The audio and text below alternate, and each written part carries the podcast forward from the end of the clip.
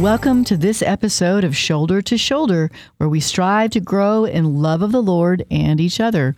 I'm Pam Marvin. And I'm Megan Silas. And we're back um, just enjoying conversations, lively conversations. So, what are we talking about today, Megan? Well, today we're talking about a subject that I think needs to be talked about. It's not necessarily easy to talk about, um, but I think open sharing and, and maybe even the what I'm hoping for in this episode is for us to actually model how we can share our hearts um, about things that are maybe difficult without judgment and without you know going down a, a ugly path, but with honesty. Mm-hmm. And in particular, the topic is the trials that the church is going through right now Right. and the confusion that exists um, from the very top. And, you know, I think it's good that this podcast will be airing. Well, honestly, you know, it'll be airing a little, a couple weeks or so after we record it. And I don't know what new scandals will come up between now and then. But Right. at, at least it's giving a little space between some of the issues that, that we've kind of dealt with more recently and to just have that moment of like pause and then to enter in. And what I want, I'm hoping in this episode to be a little different than what I've heard a lot of other podcasts talk about as it relates to the things that are going on in the Vatican um, with the more visible church. Let's call it that. The the vis- the very visible church um, is. I don't want to to discuss so much the rights and the wrongs and the like details of this document or that document or this statement by the pope or that statement by the pope but really how we're experiencing this moment in the church his, in church's history Right. as faithful Catholics who want to live the gospel with authenticity and with passion and are struggling with our leadership. Right. Right. And you and I have actually a little different approach to this, which I think that makes for a little better show too, because both of us kind of, Yeah, sure. our perspectives are a little bit different, I think. Same, but different. We'll have to explain that a little more. Okay. Well, let's do it. So when you say Where's say your that, heart? Where's your heart? No, you get to go Okay. first. This is yeah. Where's your heart right now as as it regards to the state of the church? it's hurting. Mm-hmm. My heart hurts, uh, honestly, because um, I love the church. I love what she teaches, what she truly teaches. I love scripture. I love the catechism. I love the idea of what the church can be.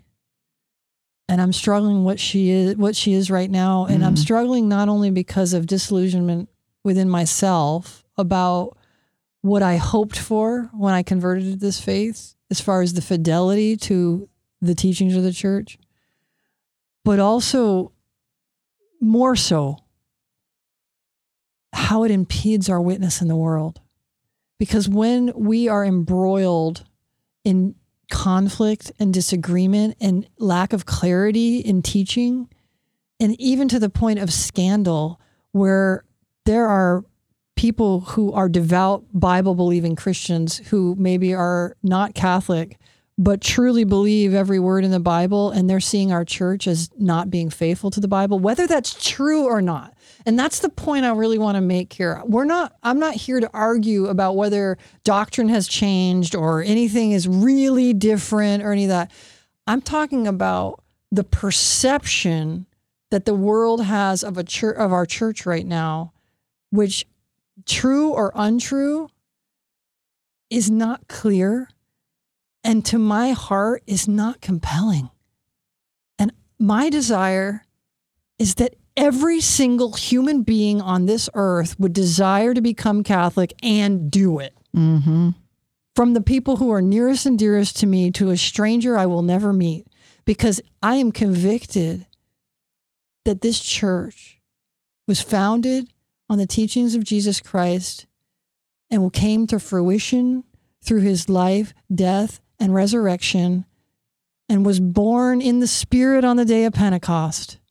And it has a mission in the world to convert souls. And when I see things happening that I really strongly feel compromise that mission. Yes. It hurts my heart. Yeah. So that's where I'm at.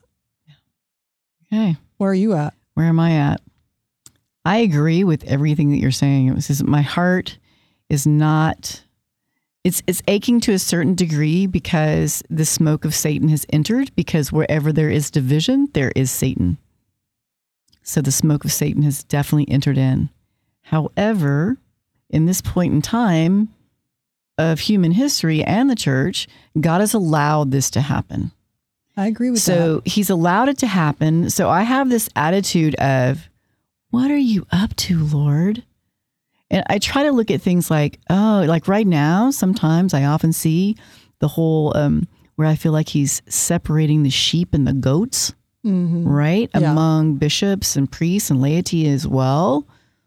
Who's the real deal and who's not? Is that what he's up to? So I kind of look at it as like, what are you up to, Lord? Yeah. Yes, is it is it painful? The division is what hurts me the most. Like I've even had that in my own family. I talked a episode ago or so about um, my nephew and I going to little friendly verbal sparring over church doctrine, and he was refer- referencing pre-Vatican II, and I was post-Vatican II, right? So it causes division, you know, and it even s- as recently as the document that. Um, we don't really want to talk about the document itself, um, but the effects of a talk when the priest at our our parish tried to ex- was explaining and trying to clarify to a husband and wife, and the wife came away heard something completely different than the husband did. Ergo, the confusion. Okay. And that was really heartbreaking for me because I saw them starting to argue. And Right. then again, the first thing I think of is smoke of Satan Mm-hmm. that will divide people because it, of the um, lack of clarity, which is definitely a real issue. But we always have to go back to the Gospels. Yeah. And, you know, while my heart definitely hurts as it relates to the concept of division, because anybody who knows my conversion story knows that unity was a huge, huge theme that the Lord used to bring me to the Catholic faith. So unity is very important to me. But unfortunately, if there are things being promoted that are untrue or contrary to the gospel, there must be division because the reality is is that we can never stand together with one who stands against the truth. And so those dividing lines then come. Where is the truth? Where how do we know the truth? Right? And and the reality The truth Also- hasn't changed. Right, exactly. The truth doesn't change because the truth Is is, the Jesus truth. Christ. That's It- right. it's, the- it's not a concept. Right. It's a person. Right. And so that question of how are we understanding Jesus, who he is, what his gospel says, what the church is meant to be in relation to him? The bride. She's also meant to be the one who safeguards apostolic teaching. So when we see things happening that seem to contradict apostolic teaching, which has been accepted teaching for the entire history of the church, what are we to do, right? And so I, but I, you know, I agree with your point that the Lord's allowing it. And, and the Bible verse that comes to mind is when Christ says, I have not come to bring peace, but a sword Right. and this reality also that Jesus himself will always be a place where there will be points of diversion. And because, you know, when Simeon's prophecy over the life of Jesus is that like he will be a sign of contradiction, right? And so ideally, it would be the church speaking the truth of Jesus Christ, and then the contradictions would come outside of the church, and the church would stand firm on the foundation of Christ Himself and, his, and the teachings that He gave to His apostles and handed down. But this confusion calls into question is the church to the visible world being who she's called to be. And and so it brings up that question that I you know, you and I both have read a lot of what mystical seers of the day say, right? You know, we Mhm. both Oh, are yeah. pretty well versed on Mhm. what people who claim to be experiencing private revelations are saying. And there's a term that keeps coming up time and time and time again among all these different people who live in totally disparate places and situations who aren't contacting each other. Hold true to the true magisterium of the church, which then comes to this question is there a false magisterium of the church? Yeah. and this idea of a visible versus like church that's less visible but the true. And th- so then and everyone's just it's all confusing right? Those are the realities that we're living in right now.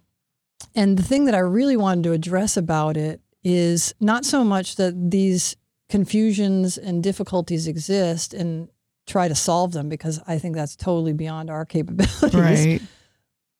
but just really speaking to what I really feel myself as a Catholic who wants to be completely faithful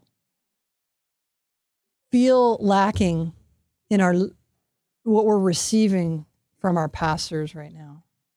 And what that I feel that is is an attentive listening heart, an understanding heart that says I understand this is hard. This is confusing. And it's not wrong of you to feel confused. Yeah. That's not sinful. It's not doubting the church.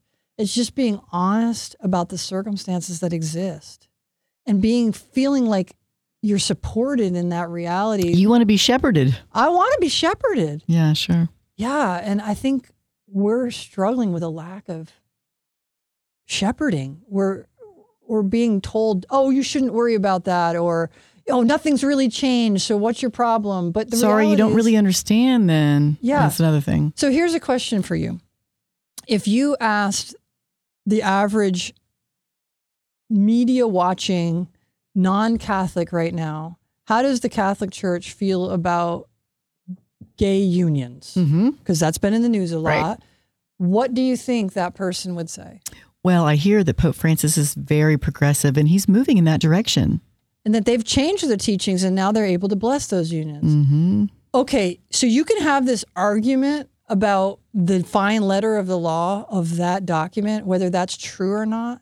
But the reality is that is the conception of a lot of people in this world now. hmm So, how do we function in that in a way that's holy, that doesn't denigrate the church, but also is honest about the fact that, yeah, what's going on is confusing. It is confusing. And there's another component I think it's very important to understand that a lot of the faithful are are aware of that like in all honesty, okay, yes, nothing's changed with this, but this indeed is a slippery slope and opening the door to blessing of same sex unions in the guise of something, even though it's said not like marriage and so forth and so on.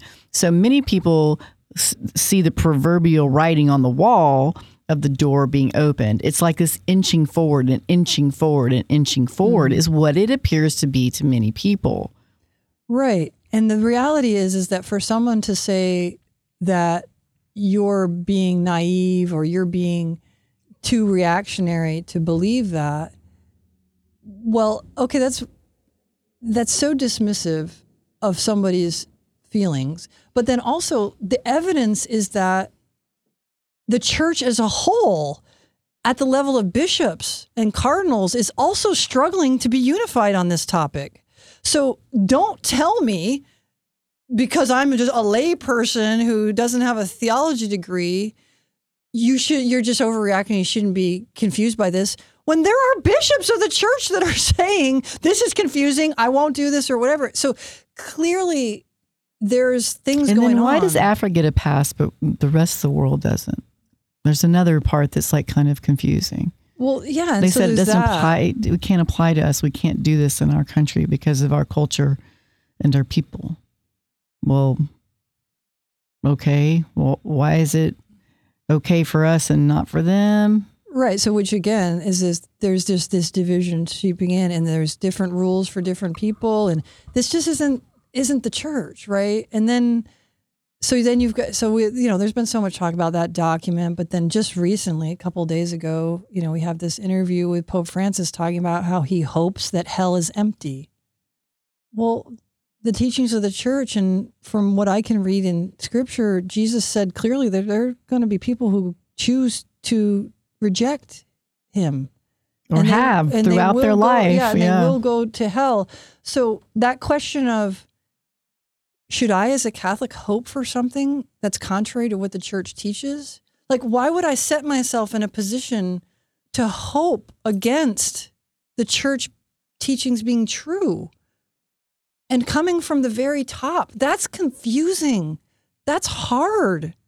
And to make to be made to feel that we should just not make a big deal of that, to think that that's an overreaction, to feel in a way abandoned to good leadership. Like, I want the Pope to lead with strength and conviction and courage in what Jesus taught us. And when he's saying, well, because I want to be, basically, it's this place of, I, because I hate the idea of anyone going to hell, I just like to ignore the reality that Jesus said it'd happen.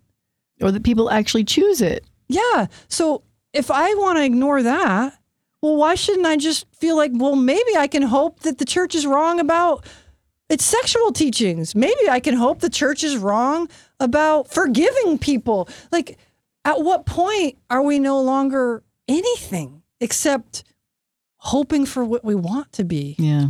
instead of acknowledging the truth of what the Lord and Savior Jesus Christ and God Himself told us is? Right, right.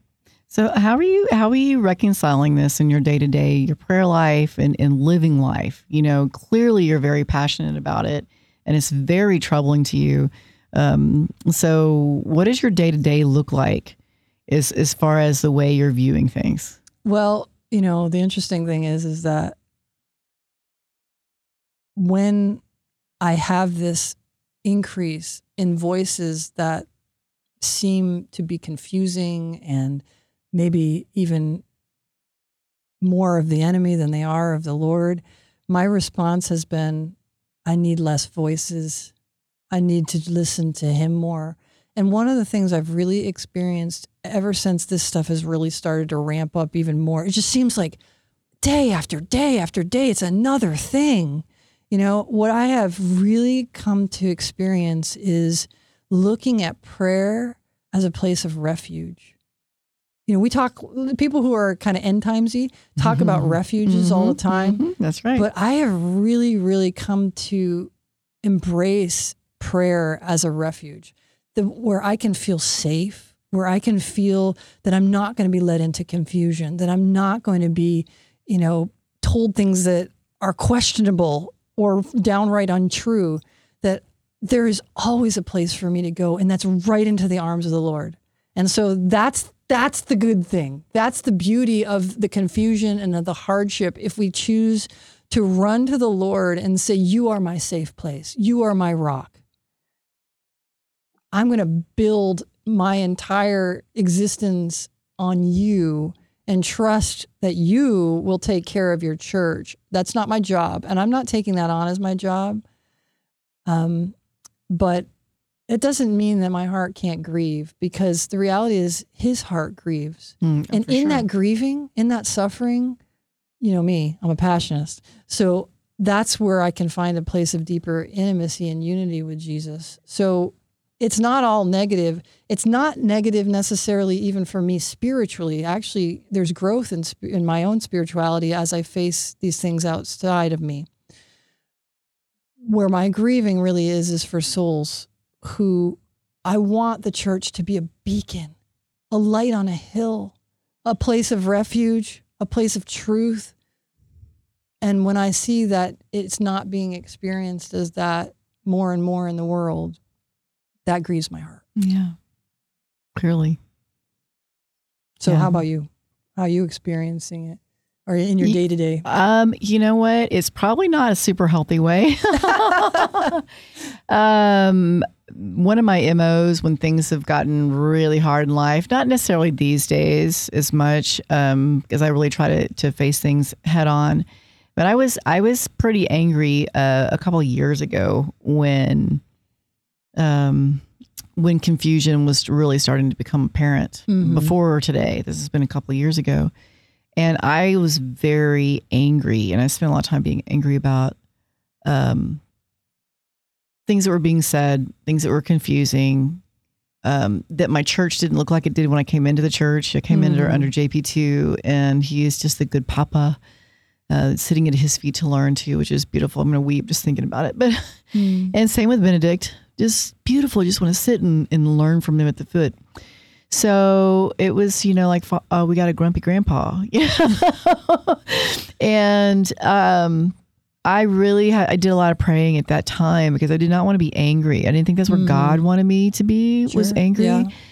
So I I really um like a lot of things like with the news. You know, I'm a big newsie. You and I are both big newsies. We really Yeah. have a we like following it. We like human events. Um, we love people, and I think that's where that comes from. Honestly, is we have a real passion for God's people, and I just said, Pam, if you're going to have peace of heart, you're going to have to largely start to incubate yourself or ignore these uh, the larger scandalous things that come out in the news regarding this topic. hmm It's it's hitting the ground now where it's in front of me coming from the pulpit at times Right. under directive to talk about it in a that's disconcerting. Um, I love my priest so much. I pray for him all the time, and I I'm concerned for our priests. You know, like I think we should be turning to them as well because we need holy priests that can stand firm in the truths of the gospel. So, to answer your question, I have a kind of a little bit of an amnesia over it, an insulation from it because Mhm. I spent a lot of time being angry and it wasn't a good anger. Sure. Right. So I learned to to really glean the good that's said. Sometimes there's some good that's said from our Holy Father and to try and take and take the good and just slough the bad. Um, and just kind of let that just fall and let it blow away with the wheat and the chaff kind of thing. Yeah. One of the things that, you know, really comes to mind for me is that, you know, how blessed we are to have each other and, and other close spiritual friends that we can talk about these things and share them and, and know that we're, we're not coming into a place of judgment and, and everything. But I also feel that one of the ways that this could be an opportunity for parish communities is, you know, if we're really going to be this synodal church, you know, this this whole concept of listening and everything like that as, as something that they're promoting in the church. Well, we don't need to have directives from on high to tell us we should listen to each other and we should care about each other's hearts. Right. And so I would really like to see more efforts happening at the parish level Absolutely. yeah. to have listening sessions, you know, to have an opportunity for us to come together in a non-liturgical setting, you know, so that we we we can be a little more free form about what's going on. Right. Pray to the Lord for his guidance and then talk to each other about how we're feeling and where we're at and the confusions that we have and to journey together through this because it's so easy to get separated into camps and be like, "Oh, you're one of those people and you're one of those people," and and not really understand why you're feeling the way you're feeling. And so we can make it an opportunity to grow in our knowledge of each other and to really show each other that we care about our hearts and that to not just judge somebody for, you know, agreeing with this or disagreeing with that, but just say, Yeah. tell me why why you feel that way how did you come to that or or just even just say it's okay it's okay to be hurt by this confusion and to struggle to understand it and we're not necessarily going to figure this all out right Yeah. now but the very fact that we've shown each other that we care to hear each other's hearts could really be a great good that could come out of this, but I don't really see it happening. At least I know for myself. so I'm kind of weird in the sense that I'm not super plugged into one parish. Like I go to daily mass at one parish and then I split my Sunday masses at another parish and then you know that's here and you know closer to where I live in the city and then my parish that I live out in the country. So I don't have this really tight knit um, parish community that I'm plugged into. But but I am seeing what's happening at three different parishes, and I have seen nothing like what I'm talking about. This kind of more formal, let's get together and talk, and let's share our hearts, and let's help each other navigate some really confusing times. Because whether you think the church is going to hell in a handbasket, or whether you think everything's fine and nothing's changed, I think we can all agree it's confusing. Right. But you know what? I want to speak a, a really grand word of hope um, that I've really had. Uh, this comes back from the very beginning when things were started, because that's when the iron struck for me. It wasn't like this buildup, it was immediately when things were getting strange and confusing. And my son in law, who went to seminary, says, we must always remember the lay faithful are the church, not the structure of men, not the hierarchy. We are the church. So, how are we doing? And I might add, along with what you were saying about the parish level, every great government system begins from the ground up, not the other way around right? Mm-hmm. And so what that means is loving our neighbor in our parishes, listening like you're saying. And I, I do have people come and ask me from time to time, what is your take on all this stuff that's going on? And you know, our response should always be, you know, we we are the church and it's not going to progress mm-hmm. further than we allow, right? And to go and encourage that there's hope because there's so many faithful people. And I think that's part of our call as apostles, Megan, to go and bring more people into the fold that have the peace, love, goodness, and kindness and faithfulness to the magisterium that we know to be true. Yeah. And, you know, I, I'm not, while I definitely believe that the lay faithful are an incredibly important and essential part of the church, I don't want to dismiss the importance of the hierarchy because the reality is, is that we are built in our very DNA to follow leadership. Right. Human beings follow, follow leaders. Good leadership. No, no, actually, no, that's not true. We follow leaders and oh, we will man. follow bad leaders into bad places if that's where they're leading, because that's our nature. And so we cannot dismiss the hierarchy and just say, ah, well, they're not really the, the whole real church. Like we're really the church. No, we need to pray for them. Definitely. We need to speak truth into circumstances and, and with charity, of course, always. Yeah, but the big picture, isn't that how God founded it? And Christ founded the church as we are the church, the people are the church. Yeah, but he because they he, are made of men that are really. But he had apostles. And then he had Peter. So there's there's a hierarchy that exists and it exists because he made us to live in hierarchy because we are made ultimately to live in obedience to him. And you learn obedience.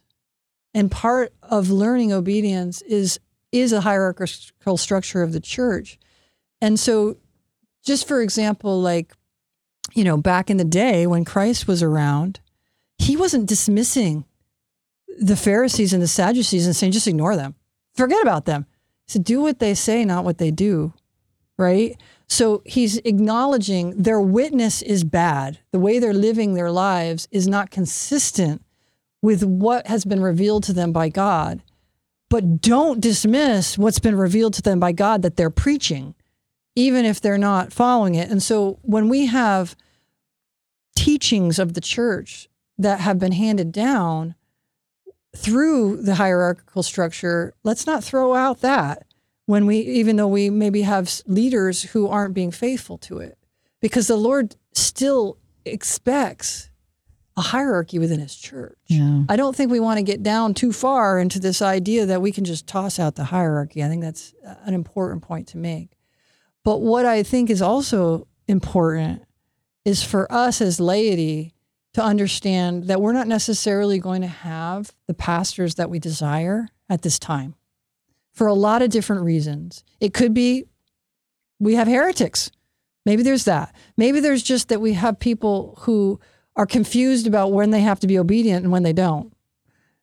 Or maybe it's they're protecting their own position and they're fearful of speaking out. For whatever reason, there's a lot of reasons right now we might not have good pastoral leadership.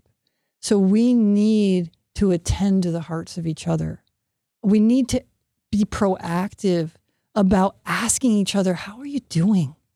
How are you navigating this? Are you okay? Because the reality is, if we don't keep checking in on each other, people are going to get lost. People are going to get disillusioned and so discouraged that they just walk away. And that is the biggest tragedy of them all. Not bad leadership, lost souls. And Amen. that's what we need to attend to. So that's that's that's kind of how I think we want to wrap up this mm-hmm. episode. We'll be talking about being attentive to your neighbor and their needs and their pains within how they're hurting with the church and have open dialogues with yeah. them. Would you agree with that? Absolutely. And just to really be proactive and don't be afraid to to step in there and just say, How you doing? You know, there's a lot of confusion. Are you okay? And, and so I thank you that you're a person that I can go to with my discouragements and, and anger or hurt or whatever it is. And so I really appreciate that. Mm. And I well, when you're in relationship with the church or with each other, those things are going to happen. Yeah. So, so we hope that maybe this will prompt some conversations among our listeners, uh, encourage them to reach out to others that might be struggling, but also be willing to be open about their own struggles, um, and allow church to be there for each other. Amen. To be that unified body that Christ so desires us to be. And and there will be grace of the Holy Spirit to to help us in that journey. Amen. All right. Well, we, we thank you so much for listening in, and we hope that you will come back next time. If you think this would help somebody, please share it. And until next time, we hope you'll remain united with us in prayer. God bless. God bless.